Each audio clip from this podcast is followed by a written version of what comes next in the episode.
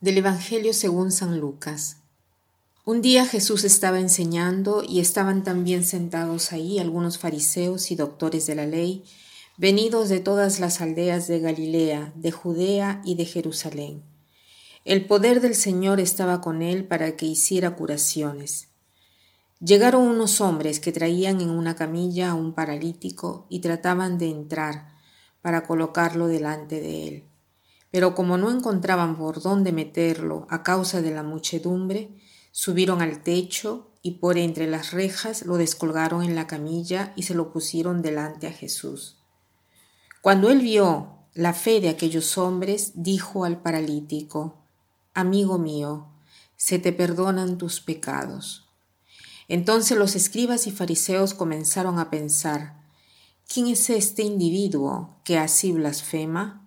¿Quién, si no solo Dios, puede perdonar los pecados? Jesús, conociendo sus pensamientos, les replicó: ¿qué están pensando? ¿Qué es más fácil decir: ¿se te perdonan tus pecados? O levántate y anda. Pues para que vean que el Hijo del Hombre tiene poder en la tierra para perdonar los pecados, dijo entonces al paralítico: yo te lo mando, levántate. Toma tu camilla y vete a tu casa. El paralítico se levantó inmediatamente en presencia de todos, tomó la camilla donde había estado tendido y se fue a su casa glorificando a Dios. Todos quedaron atónitos y daban gloria a Dios y llenos de temor decían: hoy hemos visto maravillas. Este evangelio hoy nos enseña dos cosas. La primera es que Jesús es Dios y la segunda es que los milagros sirven para hacernos ver que Jesús es Dios y puede perdonar los pecados. ¿Por qué sucede esto? Porque cuando Jesús pretende de perdonar los pecados, dicen que solo Dios puede perdonar los pecados.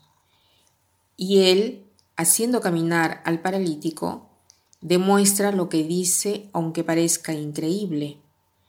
Por lo tanto, así como es imposible hacer caminar a un paralítico para un hombre, así es imposible perdonar los pecados para un hombre.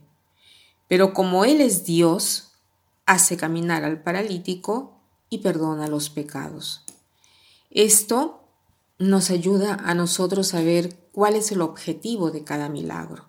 El milagro que pedimos, el milagro que vemos, no son hechos para hacer eh, este mundo mejor, porque de lo contrario nos lamentaríamos que no lo hace a todos, pero son hechos para ver, hacer ver que Jesús es Dios y que puede hacer todo lo que Él quiere, pero sobre todo perdonarnos, mostrarnos la misericordia. La tercera cosa que este pasaje nos enseña es que hay un gran gozo para dedicarle al Señor, por alguien, por ejemplo, paralizado por el pecado.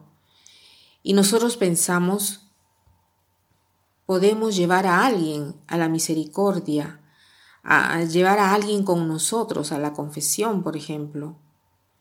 Puede ser que alguien se avergüence y piensa que no es el momento, que no puede ser llevado por un amigo a confesarse, porque es como acusarlo de ser una persona terrible. Decirle ven a confesarte implica que yo haya visto que ha hecho algo malo. En cambio, existe un don en esto. Así como estos hombres llevaron al paralítico y este hombre, una vez curado, ha glorificado a Dios, así nosotros, en nuestra evangelización, estamos llamados a llevar un buen anuncio a quien es paralizado, aunque todos estamos paralizados. Ahora les voy a contar una historia. Hace años, durante la pastoral universitaria, porque las apóstoles de la vida interior visitan las universidades, para hacer con ellos misiones, evangelización, conversaciones, etcétera. Una vez había una, una señorita, una chica, que contó lo siguiente: yo he vivido de, de una manera terrible. He hecho de todo en la vida, tantísimos pecados he cometido, tantas cosas equivocadas por tantos años, eh, hasta que un día se vio que estaba prácticamente por tierra, ¿no? Desesperada. A un cierto punto eh, ha hecho de todo para salir de esta vida desesperada. Ha probado con médicos, con la diversión, con los psicólogos, con los magos. Y un amigo, a un cierto punto, un amigo que se llamaba Pedro, le dice: ¿te das cuenta que no estás obteniendo ningún resultado? ¿Has probado con la confesión? Y ella respondió: estás loco. Si yo no creo ni siquiera en Dios, yo ir a confesarme, no, yo no voy. El amigo le responde: ¿qué cosa puedes perder? Estás mal, has probado de todo. Prueba con la confesión, tanto es una cosa más eh, que haces, ¿no?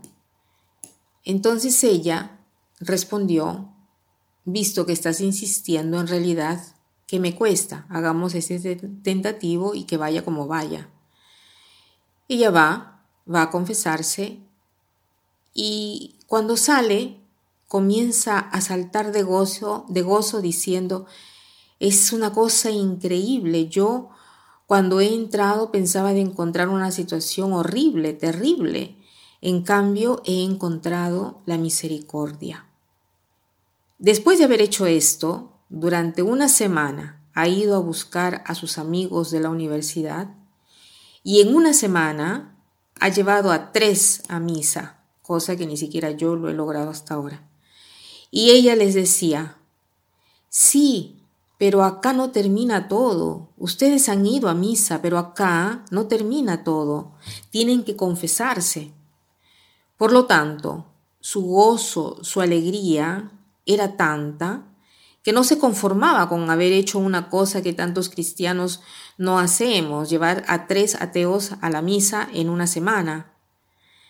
Pero ella, a través de esta experiencia, no ha dejado de llevar a otros, porque ella misma había sido llevada por su amigo Pedro.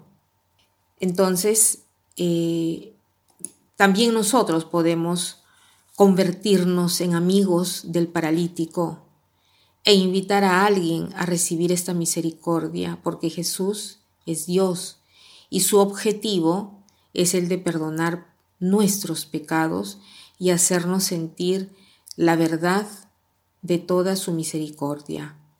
En este periodo de Adviento, preparémonos a acoger al Señor que viene en este Evangelio a través del don del perdón.